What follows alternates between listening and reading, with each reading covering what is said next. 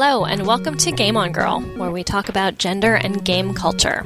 I'm your host, Regina McMenemy. And I'm your co host, Rhonda Oglesby.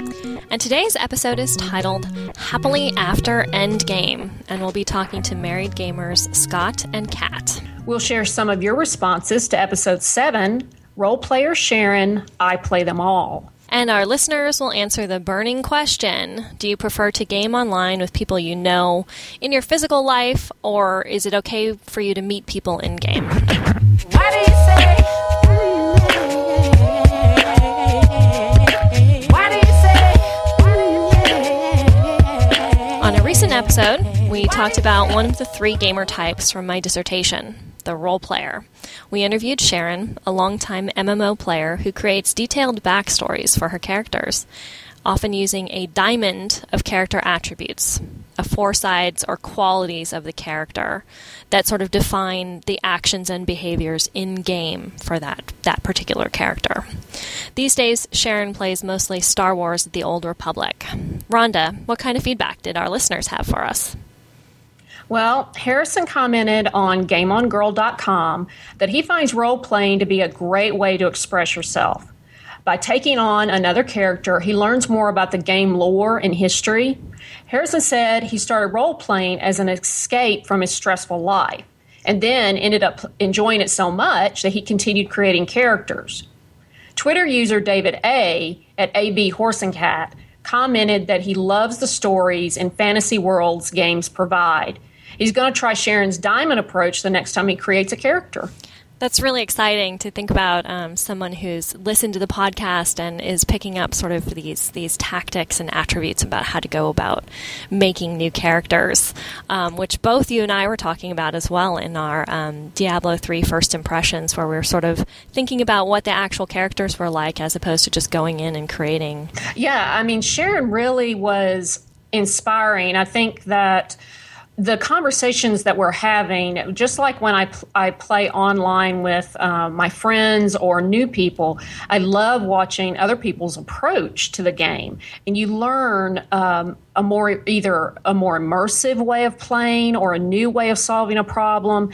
It's, it's a, a constantly a learning process. And I was just I love the idea of story mm-hmm. and the way that Sharon went about story. And I did. I spent a great deal of time this time waiting for Diablo to come out, uh, creating characters, yeah. names, and backgrounds, and spiritualism and culture and everything for some characters. I had a good time. Yeah, me too. Me too. I thought I thought about that as well in terms of what what would this character do? What would this character be like? What would her personality be or what kind of person might she be as she sort of goes in the game.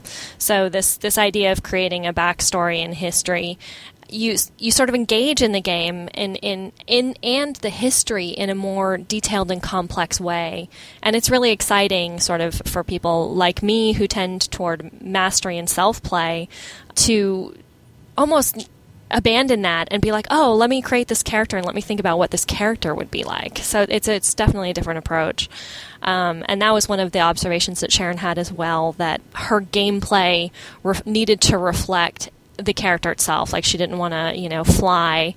Um, she she wanted she really wanted to be a smuggler, but she didn't want to fly because she's not good at that kind of uh, gameplay, uh, at create controlling the the the the ship itself. So she didn't yeah, want to go in and play you know, It had the same effect on me yeah. in sort of a different way because I am not a melee character. Mm-hmm. I, I don't tank. I'm not very good at it. I'm a very much a distance player. Mm-hmm. But I, I liked my backstory for the barbarian so much that I could not wait to create that character and play her.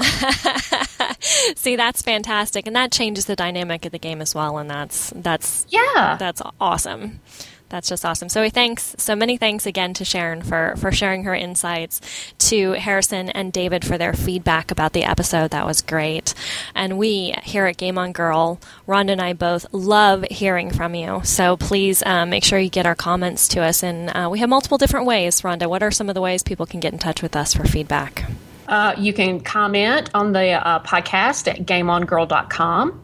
through Twitter at game underscore on underscore girl, or you can email Regina at gameongirl.com. Thanks, and we'd love to hear back from you guys. Uh, coming up, we have an interview with married gamer couple Scott and Kat.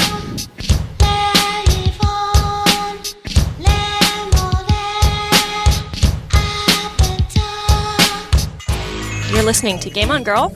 I'm Regina here with my co host Rhonda. Later on in the show, we're going to share this week's Twitter question, but let me introduce our guests for today. Scott and Kat, welcome to Game On Girl. Thank you, Regina.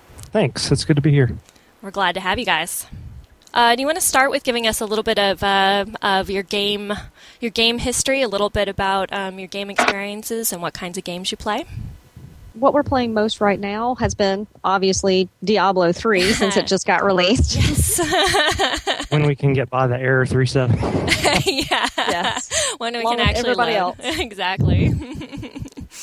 Uh, but as far as history, I mean, I, I think that as a couple, most of the games that we've played together have been this Diablo and, of course, the ones prior to it. Uh, Borderlands, we've played Red Dead Redemption together, Little Big Planet, uh, Resistance, Fall of Man, just a lot of the a lot of the general co-op PS3 games and a few PC games. How far back does your uh, gaming background go, Kat? Uh, mine personally goes back to uh, probably the original Nintendo systems. so probably gaming since I was around eight or nine. Yeah, mi- mine's very similar. Uh, one one other game, of course, we did play World of Warcraft uh, for probably six to nine months together. Only Um, but my, you managed only to play six or nine. yeah, it was a quick quick run to what eighty, I guess, and then um, we we didn't play a whole lot of in game content, but we uh, we definitely um, uh, my history goes back pretty much to about the same length playing Nintendo as as a seven year old in the mid '80s. So Awesome. So you both have uh, be, you both have extensive sort of be, before you knew each other, you were gamers, and so that was sort of a, a commonality or a common interest you had as a couple. correct, yeah. Yeah, cool. Well, why don't we get started with um, one of our just general questions and ask each of you how you would define uh, what a gamer is or who a gamer is. I guess to me, a gamer is anyone who derives pleasure or their primary form of entertainment is playing games. And to me, it doesn't necessarily have to be a console game or a PC game. I think even people that play phone games or tabletop games, those count as well. I mean, I would I would count all that to be gamers. Great. Yeah, yeah. For me, I guess it just just means that you know you're you're someone who prefers to interact with your media as opposed to you know just statically you know watching it on the couch or something. You you actually have some say over the outcome. So Yeah, that's that's one of the ways that gaming, particularly I think video gaming, differs from other media consumptions. You can listen to music and then learn to play that music, um, but you're not actually interacting with the recording necessarily. So, so as a gamer, you know, usually we're we're sort of in there and sort of fighting the fight and making decisions. So, And I think that's where um, media and pop culture is going, even with the, um, the kind of tired reality television. People want to participate in what's going on in their media anymore. there's a there's a genre, and I'm sure you guys have all seen the videos where people take um, they take videos in game and then they they mix them to music. Yeah, Oh yeah. Like um, uh, the internet is for porn and World of Warcraft, and um, the other one I'm thinking of is Billie Jean. Someone did a Billie Jean World of Warcraft one, which actually took the text of one of the quests and then played it to uh, Billie Jean music, and then had the night elf who did you know Michael Jackson's dance as the sort of character of it. And so that's another example of sort of the mixing of media cultures together in terms of um, interacting with the story and interacting with the the medium of gaming in a way that's different and sort of more sophisticated than um, passively watching a movie or something like that.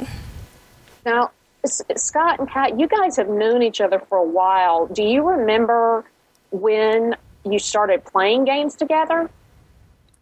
It was probably high school. I mean, I used to go see Scott when we were somewhere unofficially dating. and I, I, can remember. I think back then he had Mario Kart, and it was it was kind of one of those original forms of us hanging out as friends. And you know that was long before we were engaged or married. But even back then, we played games as friends. Yeah, and I I, I also remember playing um, what Baldur's Gate and Gauntlet and some of the console spin-offs of Baldur's Gate together. Oh yeah. but uh, it it seems like we've played more role-playing games together than anything. So.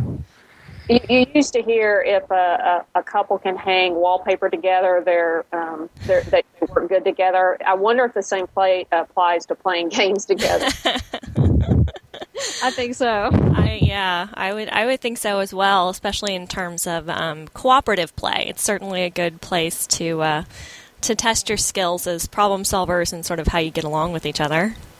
So did that did that gameplay work pretty naturally for you guys?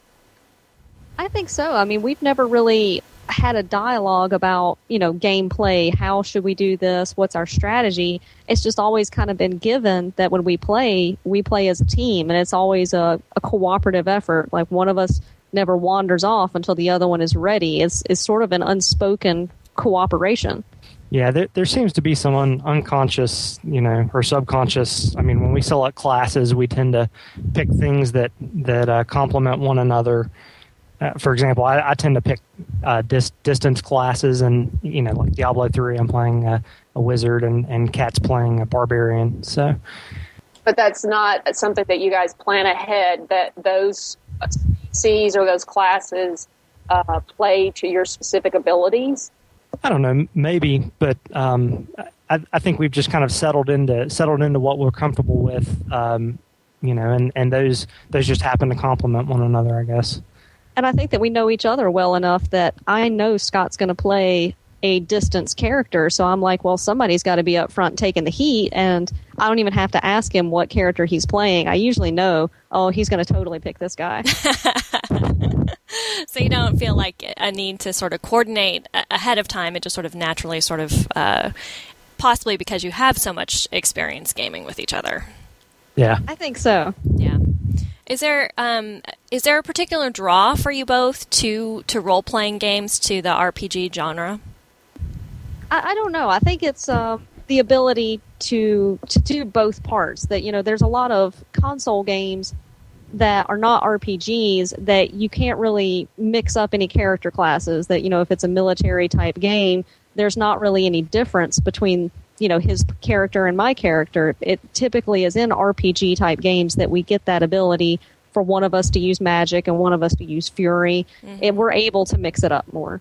Right. Yeah, I mean, to to me, it's all about character development. I mean, I I have a hard time, um, you know, get, immersing myself in a storyline where you save the world and you, and you know the characters that are involved don't don't change over the entire course of their experiences. So. Right. There's there's a lack of a lack of depth to to, to, the, to like to first person shooters where, where you're not developing talents necessarily or or learning how to play other than to point and shoot whatever gun you you happen to have equipped.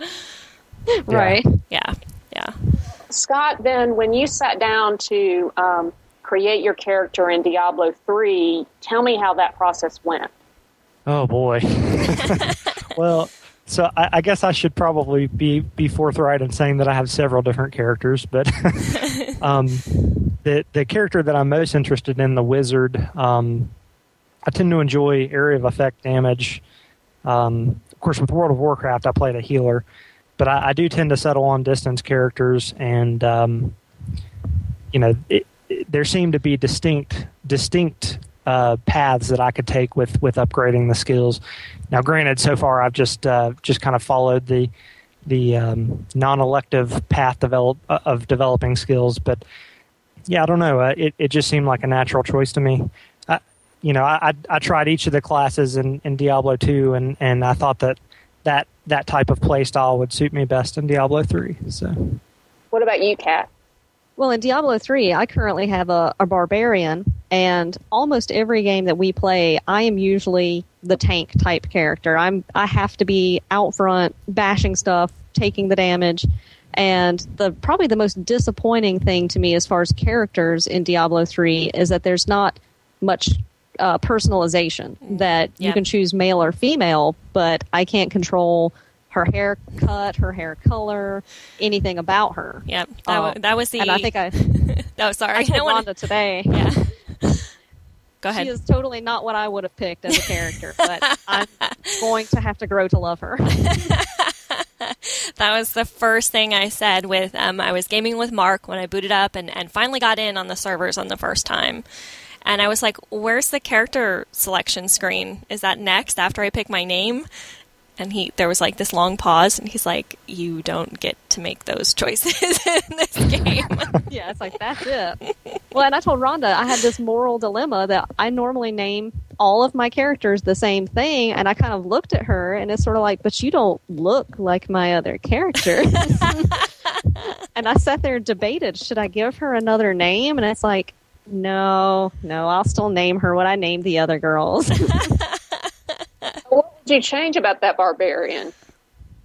Probably primarily, she is a redhead, um, and I do not have red hair, and she is extremely large, and I mean comically large. And in real life, this woman would be like six foot seven, um, because she dwarfs his wizard, and it's just kind of embarrassing. And of course, in real life. I'm about five feet tall, so it's it's hard for me to look on screen and say, "Yeah, that's me, the the one towering over everybody." Yeah, physically, Kat and I have quite the size dichotomy. I mean, I, you know, I'm I'm over six foot and she's about five foot. But what's what's funny about the characters we chose in Diablo three is that they're kind of opposite. The wizard is, especially if you zoom in, the wizard is tiny compared to to Right. the, the barbarian. Yeah. So. I haven't I haven't run with any barbarians yet and I haven't I haven't seen them, but I, I can I can imagine pretty clearly. Especially after having played in um, City of Heroes for a while, where you could make your characters really, really big or really, really small, and and some of the the people you saw running around and the difference between that. So I could see how that. So so do you think, Kat, that it's it's sort of I'm, I'm assuming you, you identify as a self gamer. So is it that lack of self connection that you feel to the avatar? A little bit. I mean, I'm I'm growing on her as I play with her, Mm-hmm. um, but I didn't feel that outright. This is my character. Like I said, I actually paused when I went to go type in her name, and it's like, should I? You know, because Right. Mm-hmm. I didn't look at her like I did my other characters because they all resemble each other so much. Well, it'll be, it, it, will be, it will be interesting for me uh, to, to do a follow up with you about this after you've played her for a while because one of the participants that I talked to in the dissertation study had um, I, had her first character was a male uh, uh, warrior in World of Warcraft. Um, that she made as ugly as she possibly could. Like she went through and purposely made, you know, brutal, sort of disturbing face, and you know, and and something that was just not, you know, attractive at all. And then as the game progressed, and and she had the option to change, she changed, you know, to a female avatar, and she said she never felt the same attachment. she had grown so attached to the to the male persona that she was playing and to that sort of brutal mean look that he had that she never felt the same attachment once she changed it to a female even though it was more uh, self-identified for her and, and more familiar that way.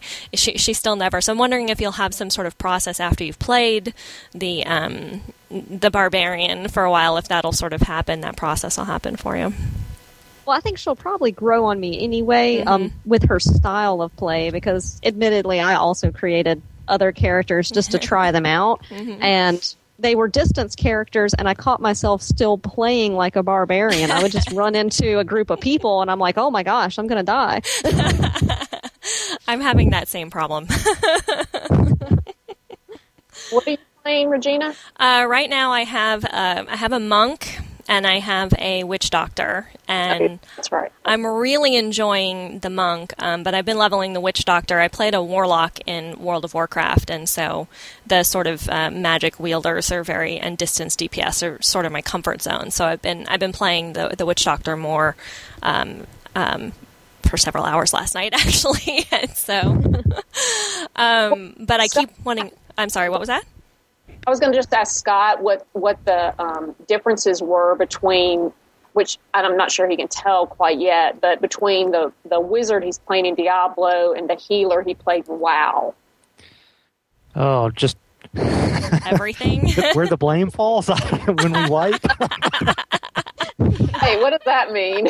oh, um, well, so a, a, couple friends got us into World of Warcraft, and and uh, they were both DPS, and uh, you know, I, I got I got shuffled into the healer role, you know, by suggest by strong suggestion, and Kat got shuffled into a tank role, and um, those just seem to be the places where pl- blame is placed when, uh, you know, when things don't when things go awry. I guess. Um, I, I don't know. Um, I, I enjoyed playing a healer, but at times it felt a little disconnected. It felt like I was in a corner, um, you know, just watching health bars the damage, you know, it, there's it just seems to be much more interactive. You know, in, instead of targeting people's health bars, I'm, you know, actually targeting item, you know, targeting enemies that are moving around on the screen. But uh, it it just seems to seems to require a bit more focus, you know, on what's going on around my character, my avatar. So, being a healer does.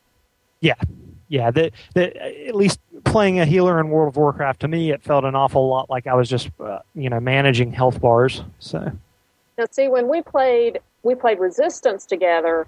There is a medic in it, and I never saw you play a medic.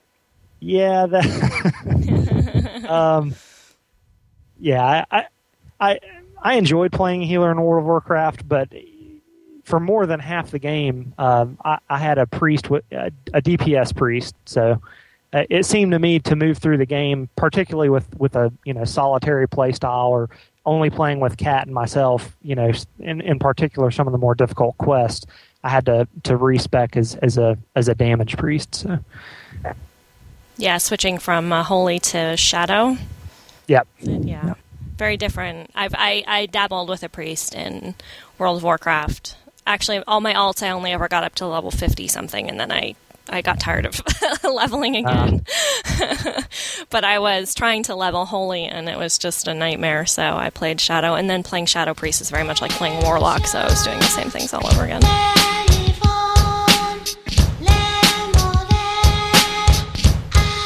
If you just tuned in, you're listening to Game on Girl, and we're talking to a married couple, Scott and Kat, that play games together. And we hope to find out if there are any differences that they see between female and male gamers. So, what do you guys think? Do you do you see much difference between playstyles based on gender? And I'm assuming you've played with other. You said some friends got you into World of Warcraft, so you've played with some other people that you've known. Have you seen much difference in sort of playstyle or the way people engage the game based on gender? I don't think necessarily based on gender. I mean, I think for each of us, we have a particular play style that's specific to us. You know, I, I tend to be the front forward person that's doing all the damage and the bashing, and Scott prefers to stay at a distance. And that's even in games that aren't role playing games. I used to tease him about wanting to do the mortar in Battlefield Vietnam, and I'm like, well, I've got a hand grenade, so I'm going to go walk in the town. yeah, I, I, don't tend to notice. Um, maybe as, as much difference in, in the play style of, of uh, you know a guy versus a girl, but I, I do notice you know maybe a little bit of difference in the way that they're treated by other gamers. Mm. Um, unfortunately, but yeah. What have you noticed? Um. Well, I mean, so of course, you know, there's always the immature segment, but additionally, um, I mean, even even from from the more mature players, I, I don't know. I, I'm I'm hoping that I wasn't um, just imagining it, but it, it, seemed like you know the. Uh, I mean, they tend to get uh, the female players tend to get more more sympathy or more attention. That that may also be, um, you know, a consequence of the demographic of, of the male players. I don't know. It could be, yeah. I've I've heard I've heard similar things too. And actually, the oatmeal had a comment about that. That if you are a girl gamer and you crash in an FPS, oh, I'm so sorry. It's okay, honey. You know that kind of attitude. Yeah, and that's that's unfortunate, but yeah. We also had some people in uh, World of Warcraft treat me differently as a tank. Um, you know, being the role that was supposed to be taking the damage and, and doing the brutal part of the fight mm-hmm. once they found out that I was a woman in real life. Mm-hmm. And I don't I don't know why they thought I was otherwise, but I had someone say, "Oh wait, you guys are married IRL?" And I'm like, "Yes, we're married in real life." They're like, "You're wait, you're a woman?" yes. Why was this ever in question?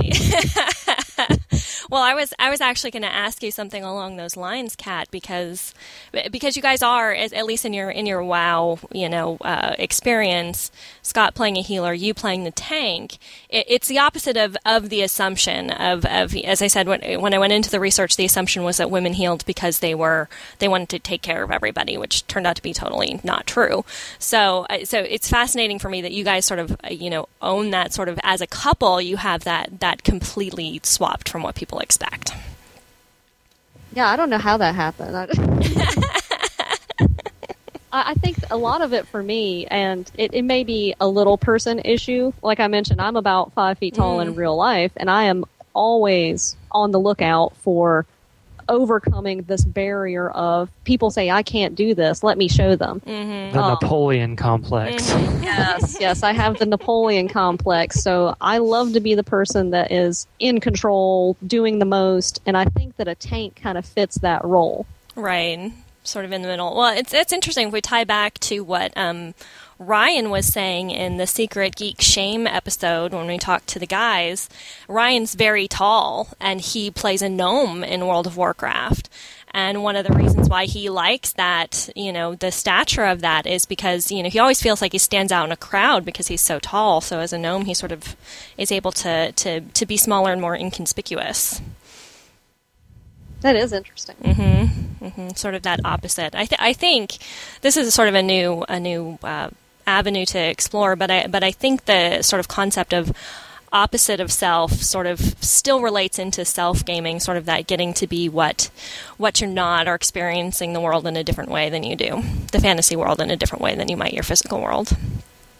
Well, and I think that is a big part of it because even my my undead warrior, I made sure that she was as thin as I could make her, as short as I could make her, but she still was this rough, tough woman that I couldn't be. It's sort of like if I was able to wield a sword and carry 80 pounds of gear, right.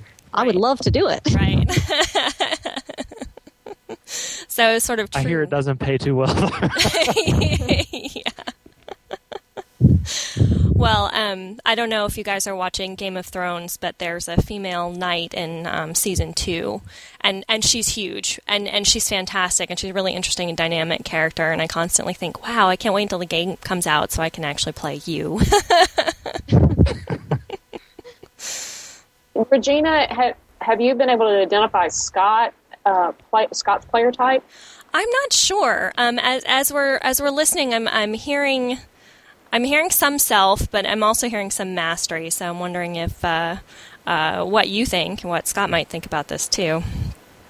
Yeah, I definitely think he's a mix of both. I think that uh, I think mastery is important. At least when I watch him play board games, he's very much a strategist. well, I, I, don't know. I guess um, I, I, like to try just just to try to get a different experience every time I play a game. Um, I mean, obviously, you know, I'm playing games to, to you know, for, for a brief escape from my nine to five or more like, you know, eight to 10 or something mm-hmm. life. And, mm-hmm. and, um, to have the same experience, you know, time after time, it serves less and less as an, as an escape. So I, I, I kind of like a variety. I, mean, I, I am guilty of, of tending towards uh, distance, distance characters, but, um, just getting a unique experience and, and something different every time I play is is you know worthwhile to me. And and you know definitely I, I also noticed that I'm drawn more more towards um, you know again characters that develop in more complicated games. So right or, or characters that you can sort of. Um, uh, change and manipulate. I, I, was thinking about if you're playing a wizard in uh, Diablo three, that's that's one of from my perception, I think the the magic classes seem to have the most variety and the most difference of things that, that they can do. So that yeah. adds that sort of depth to the character that you might not have from some from a melee um, fighter. Definitely, yeah. Yeah. You know, what type of stuff do you want to um, to delve into about your uh, questions in regards to the fact that Scott and Kat are married. Well, I'd love I'd love some ideas that they have, or or uh, if you have a story to share about like how gaming has sort of worked in in your relationship, or or not worked, or anything like that that you might want to share with us, that would be great. I think um, we actually were talking about it earlier today. There are some instances that come up that are just I don't think they would happen with anybody that wasn't a married couple because last night was the first time I actually died in Diablo and it was sort of an unspoken thing that I couldn't re-enter the instance. The game wouldn't let me and I'm like, "Oh no, I can't get back in." And Scott said, "Well, that's it. I'm just going to let him kill me." And I said, "Why would you do that?" He said, "Well, I'm not going to go on if I don't know if you get experience. Maybe you won't get the loot." He goes, "We'll just start over together." Yeah, And ba- background. I don't think that's was, something. Oh yeah. Uh, background. This was the butcher at the end of Act At One. end Hope- of Act hope I'm One, not yeah, I died the first time. That was the first time I died too on my monk. When when the first time I, d- I did the butcher on the monk, I, d- I died as well. I didn't recognize that the floor was on fire in different Yeah. places. Yeah. Well, and my, my very large woman is kind of slow, so Mm. I could not escape the fire. Um, but I think that had we just been friends or had we just been people that logged on together, there's no way Scott would have said, yeah, I'm totally going to commit seppuku and just come back later. I think that because I was his wife, you know, he was concerned about us evolving in the game together. At the same time, yeah, in the same pace, yeah. I don't know. I, I- I think it's ad- advantageous. I mean, you know, specialization plays a large part in, in, in these games. I mean, you know, professions, for example, and being able to, you know, provide provide, um, you know, the items that each t- towards each other towards each other that we would normally have to go to the auction house or or you know hunt twice as long for. It's, certainly advantageous. Um, also, when you know when things don't go well and, and you're playing with other players and the blame game gets started, it's it's nice to know that there's you know definitely someone that's always going to be on your side. So Right, sort of built in somebody watching your back. Yeah, I mean, we actually were talking about the whole gift giving earlier. That it's it's funny because it's almost like a real life situation. Like you know, your spouse comes home and instead of having dinner made or a nice present to give them, it's like, guess what I found today? I found a really great specked wizard hat, and I can't use it, so it's for you. Oh, if that's not an example of modern love, I'm I'm not sure what is. It's perfect. It seriously is. Hi, honey. I know you just had a long day at work. Guess what I got for you? You're gonna love it. It's perfect. it's just your size. I know from the specs. That's fantastic.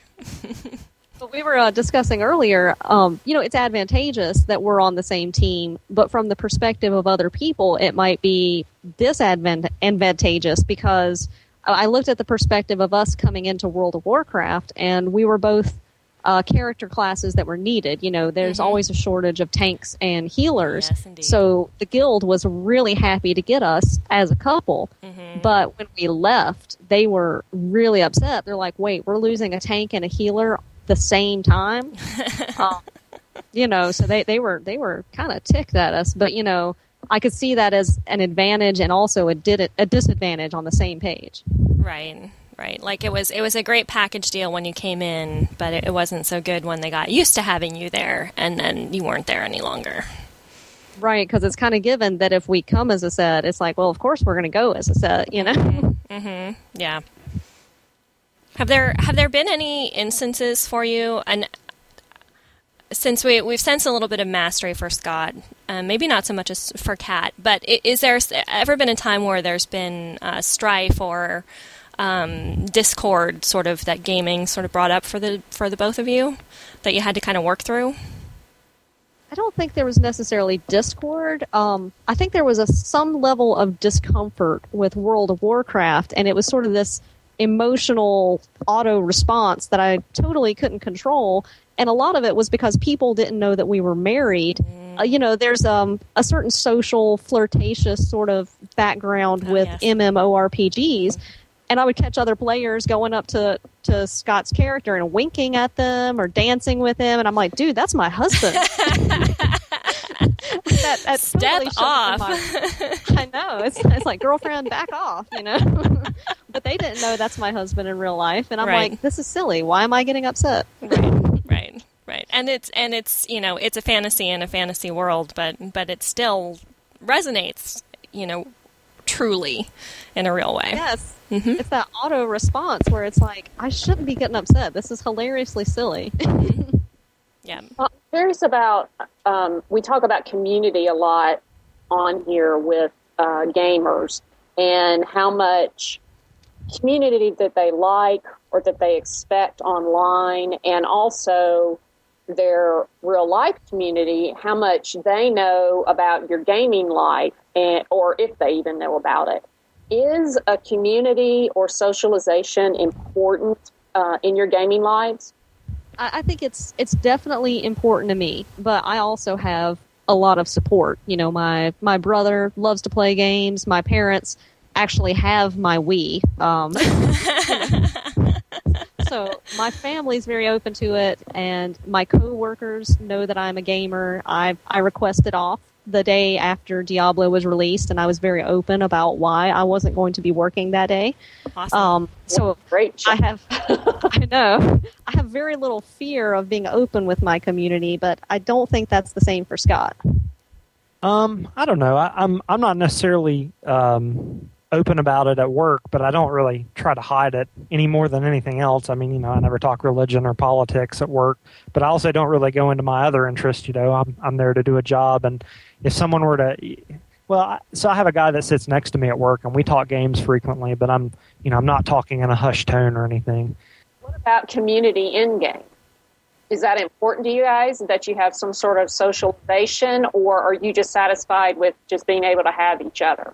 I, I think being able to play, you know, have each other and, and, and you know play games together just with each other is is almost enough for us. I, I, I really lament the way that you know multiplayer ten or fifteen years ago meant that you were sitting in a room playing on one console with your friends, and uh, multiplayer today means that you're sitting by yourself in a room playing with people that you don't know on the other side of the world, and mm. you know it's it's a little to me it's more difficult to you know sincerely connect with people that way.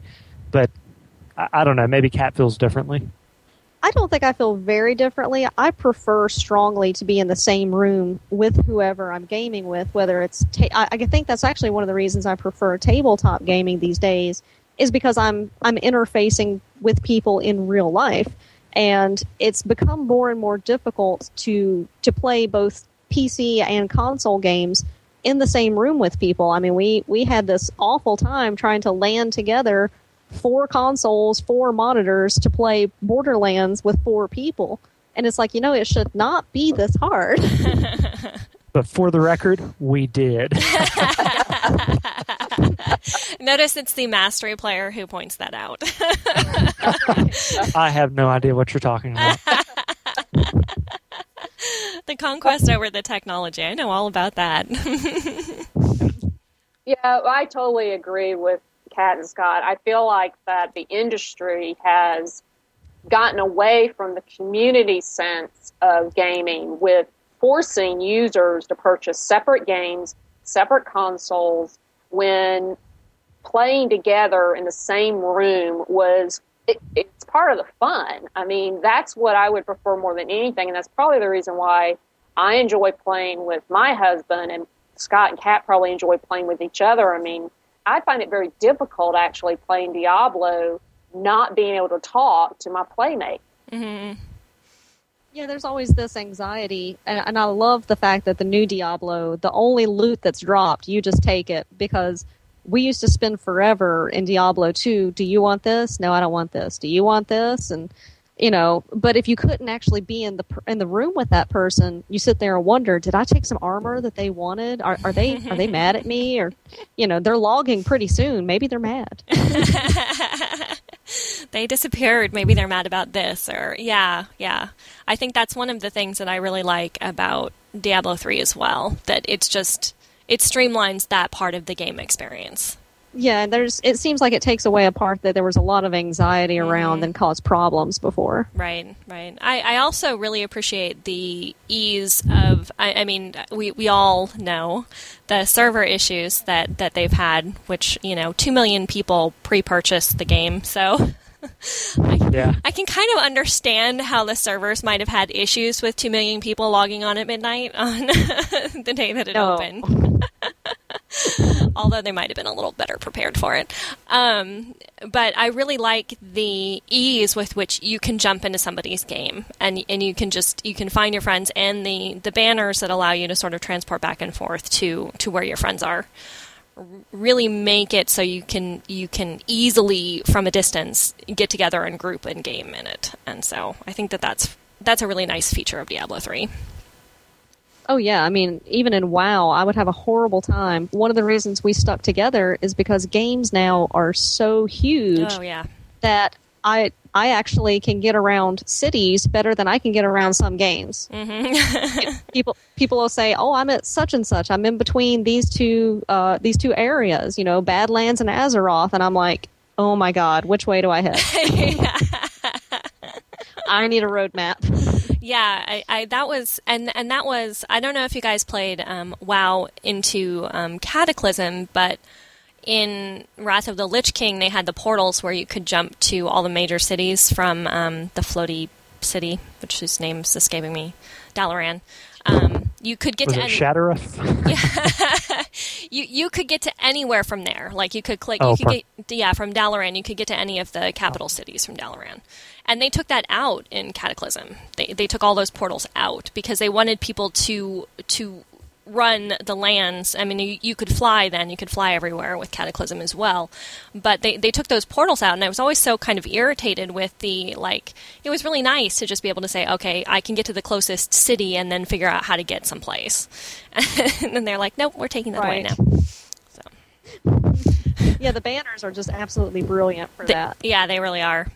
That and I made my banner uh, purple and green um, in honor of Game On Girl. Very nice. nice. I was very happy with that. Now, if I could just get our logo on the banner, then I'd be totally set. Maybe that's in the next patch. hey, you never know. Well, you guys seem to move into gaming um, very flawlessly. But is there anything that you could think of that uh, you might make suggestions for other pairs wanting to play games together, or maybe even other guilds who are wanting to play together? Are- Are there things that you would suggest? You know, this works better than that, or a way that you, that you might run as a guild? I'm going to let Scott answer this one first. I didn't- Oh, give me the tough. I don't know. Sorry. I don't know. Um, I, I guess I guess just giving up control. You know, once in a while. You know, letting letting the people that are always tagging along um, and and and uh, trying to help you out make make some of the decisions. Um, Nice, yeah. hmm I think maybe, and not playing so much by the book. Like I felt that, especially in World of Warcraft, we were scolded a lot for not necessarily playing roles the way they should have been played, and a lot of that was based off of our personal struggles. You know, I know as a tank, I was supposed to draw aggro everywhere I went, um, but directionally, I couldn't lead. So a lot of times, Scott was leading, and incidentally would initially draw aggro and I, I can't tell you the number of times that you know people are like why is the healer drawing the initial aggro and i'm like because the tank gets lost Right. right. so i think maybe not expecting people to necessarily fill their roles 100% you know just kind of going along with people being able to bring their personal you know their personalities and their personal struggles into their gaming Right. That's that. That was one of the biggest things that I took issue with in WoW with with the WoW community was you're supposed to do this spell first, and you're supposed to do this first, and why aren't you aggroing this way? And that sort of attitude that there was one right way to play, and and yes, there might be an optimal way to play, but every player is going to approach their character differently, and truly, that's what should make an MMORPG or an RPG of any kind a dynamic and interesting space to be because everybody's not doing it the same way. yeah. Right. So I think bringing some individuality to it and accepting those individual differences Right. is kind of, I, I think, key to, to multiple people playing together well. Right, right. And also not not not joining Barrens chat. yes. Learned so much from watching other people play Mm-hmm. especially the exact same characters, but even just in the same game, you just don't think of all the possibilities of how things can be done, how problems can be solved. And I love the way the watching someone else's process in solving a particular problem. I mean, it, it expands my abilities and my skill set and my way of thinking. Right. And it, it gives you an opportunity to see how somebody does something differently we, we do it as teachers all the time. I'm, you know, one of the schools I work for, we're having we have meetings on a regular basis, and we discuss how we give feedback to our students. And it's fantastic because when you're working in a vacuum and you work by yourself, you don't you might get in the habit of doing one thing one way, but when you have somebody else that's doing the same activities that you are that has a different approach, you get to see and you get to learn that way. And it's I don't know, it's really it really does help just to see how somebody else approaches the same situation. Well, Regina, did you have anything else that you wanted to ask Scott and Kat today? Um, I think that that pretty much wraps up our questions. If you guys had any other comments that you wanted to make before we wrap up here? I don't think so, except that I think if more husbands and wives played together, it's it's a very cooperative team building activity. Yeah. To be able to support each other in maybe life situations that wouldn't come up in real life. You get to be that knight in shining armor to your wife, even right. if it's not in in real life. Right. Absolutely. I said that's that was a really good observation. That, that is a really good observation. Uh, although I'd like to turn that on its head and just say in this situation that since Kat is the tank, she's really the knight in shining armor. I love being his knight in shining armor. And I think that's fantastic. I don't mind either. and that's even better. uh, thank you both so much for being on the show. We've truly appreciated having you today. Thanks for letting us join you. Absolutely. Well, we'd love for our listeners to chime in on what we've talked to um, talked to Scott and Kat today about uh, being a married couple or just being a couple in general or playing in a guild with someone that you play with in real life in the same room.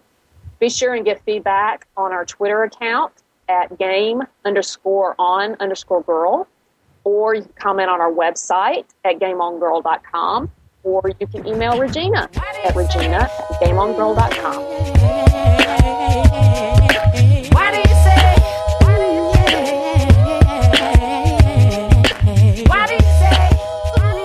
This is Game On Girl. I'm Regina and I'm here with my co host Rhonda. This week's Twitter question included uh, Do you create a character or role play in game? And do you prefer to play with people? Do you prefer to game online with people you know in your physical life or people that you meet online? Or does it not really matter to you? So, Rhonda, what did our listeners have to say about these questions? Well, in response to do you role play in game, Mark Van Tassel commented, he doesn't role play as much in game as he'd like, usually because the game infrastructure doesn't support it. Frost Noodle said she doesn't role play exactly, but will create fictional personas if asked personal questions while gaming to avoid revealing too much about her offline identity. And this is to hide her gender from gamers that she doesn't know offline.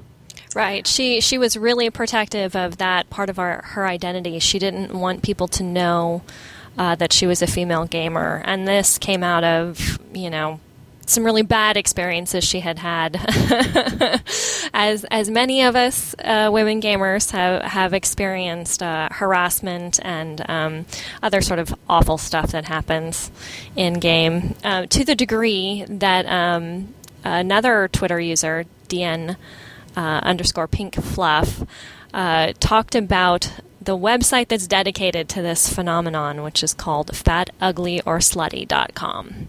Oh my goodness! exactly. There's a there's a whole website dedicated to uh, people taking screenshots and captures of uh, messages that women gamers, if your gamer tag on Xbox Live identifies you as a female gamer, um, you often get harassed and and uh, sexual uh, requests made and other kinds of, of things. And fatuglyOrslutty.com takes those users' um, pictures or audio recordings. If you know getting harassed on Vent and you want to record, they'll they'll upload those as well, and sort of show, showcases the, the truth behind the you know the sort of harassment that's that happens in game. Um, and I and you know it, it it's it's it's a disturbing phenomenon that there that it happens so regularly and so often that there's a website devoted to it. Well, and it goes back to a lot of a lot of um, the people that we've talked to have brought up that you know there's this sense of anonymity in game mm-hmm. and that website sort of makes me kind of happy that it's like okay we're going to out some of you dudes that right or dudettes. Yeah. I, dudes was global, but um, of what people are actually saying right. and the way that they're acting. Right. Um, and I also kind of alluded in uh, one of our shorts that WoW sort of fosters that kind of thing. Yes. Yeah. I, I think but, they are very guilty of that. Yes. Yeah, it's it it's sort of built into the structure of the game a little bit, mm-hmm. but I'm really I'm really glad that it's being brought out literally because it's it's almost like one of those things. Oh, you girls are just complaining this thing doesn't really exist. Blah right, blah blah.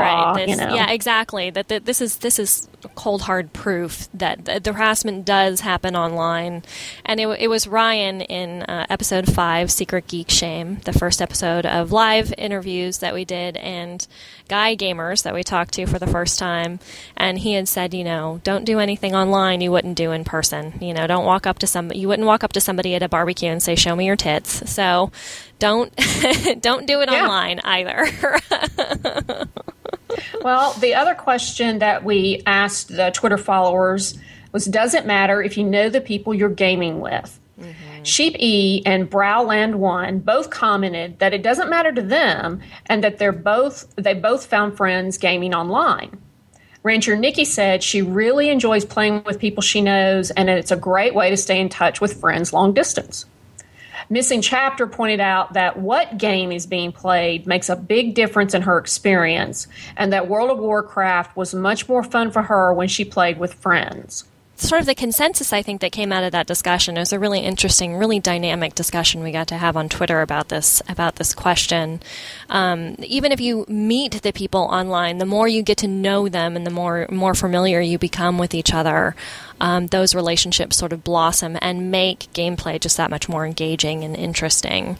And um, and that is is part of the value of, of gaming, especially online gaming, for the people who who play online, making friends, playing with friends. Um, I had a woman in the study who talked about playing Animal Crossing on the Wii with her nephew, who was several states mm-hmm. away, and so that was a great way for her to sort of connect um, I had that experience in grad school where I would be gaming with a friend of mine who was also in a PhD program on the other side of the country.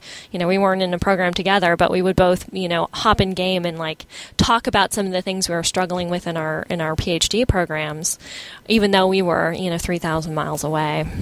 Yeah, that's pretty cool. I've got. I'm trying to figure out a way to get online with my brother on PlayStation to play games with him so that I can find another way to connect with him because we've got we have several years difference between our ages mm-hmm. and so we've we've always been in a completely different era in our lives mm-hmm. but he's he's really thrilled at the idea that I'm a, I'm a gamer now and he's he's a Gran Turismo Grand Theft Auto type of guy, which I, I don't do racing games, but that would be really fun to connect with him that way. Yeah, it would be, and and it, it can be sort of a, a, a common a commonality creator. I, I have the same thing with my my brothers are are much older than I am, and I was the whoops of the family. We have this the same the same family, but my, my brothers are twenty years older than I am. So the, oh my goodness, the gap between us is is significant, and um, and they don't. You know, I've been trying to to get them into some some of the gaming that I do, and they just think it's kind of nuts. But I mean, they they support me, but yeah, yeah. they they haven't really crossed into it, and I I want to at some point see if I can get them all involved in rock band because I think that it would be kind of crazy to um, to get them all playing rock band together. So I wonder what it would be like to uh, compare a personality approach the way different personalities in real life approach uh, new people, mm-hmm. uh, approach people like at a party that they don't know, or approach people uh, to make new friends versus the way that they approach people in game. Because right. when we talked to Mark and Ryan, mm-hmm. I told them about my hesitation to play with strangers online because I just I don't want anybody crapping on my parade. right. Basically. Exactly. And they invited me to play with them and right. I was like, well that's that's really nice. I think I would actually play with someone that I hadn't met because I've talked to them and they were very nice. But I'm still very hesitant when I get on to Diablo mm-hmm. to even though that we friended each other uh, to ask Mark and Ryan to play because you're thinking, oh, maybe I won't play the way they like. And, right. I wonder it, how they like to do this, yeah. and I wonder if they'll be annoyed because I'm not the right level. But that's kind of the same way that I might approach a new person, right. you know, in real life. Yeah, exactly, exactly. That same sort of. I, I was thinking about this too. How as you get older, it, it, becomes more difficult to make new friends and and to create new communities, and how long it can take you to get to a point where you know you have a, a sort of solid network of friends if you've moved to a new area. And I have lots of experience moving every few years, and so I've had to do this several times in my life where I create a new a new community, and um, and games has been uh, been the way when I moved to where I am now that I fostered the community that I have. Oh, um, that's awesome. Yeah, it's, it's it's really you know literally the best friends I have in this area. I met on uh, Craigslist because one of my friends put out a call to for for you know people who wanted to play board games, and that was it. And that's how I met you know some of my best friends. And so as a as a as a group thing, it's it's fantastic. Um, and and you do wonder, you you question, you know, who's going to be into what kinds of games and who wants to be doing this and what kind of players are they going to be. And I can tell you from experience that that Mark is one of the most supportive uh, gamers I've ever worked with, and he is and I've ever played with, and and he's really good about sort of you know making sure you're enjoying your experience gaming because it's important for him to feel like everybody's engaging and, and enjoying and getting out of it what they want, and so so cool. he would be very open. So so I wouldn't be afraid of jumping into his game. I think he'd be very open to it. So, well, every day on Twitter we ask a new question. Give us your opinion, and we might share it on the next episode. So you can follow us on Twitter at game underscore on underscore girl. You've been listening to Game On Girl. I'm the co host, Rhonda Oglesby. You can follow me on Twitter at RHO, RHOOM. And I'm your host, Regina McMenemy, and you can follow me on Twitter at DocLiz with two Z's. And we'd like to give our thanks to Scott and Kat for joining us on the podcast today. It was really fantastic to be able to interview the two of them together and talk about their dynamic gaming as a couple. Game on Girl is available to download on iTunes and Stitcher Streaming, which is available for iPhone and Android mobile phones. These links, uh, along with the references made in this episode, can be found on our website, gameongirl.com. You can also leave comments through Twitter at game underscore on underscore girl or email us at regina at gameongirl.com. This podcast is recorded with Audacity, and the theme song, Good Day by Triple Fox, is recorded under a Creative Commons Attribution License. Thank you so much for listening, and until next time, game on.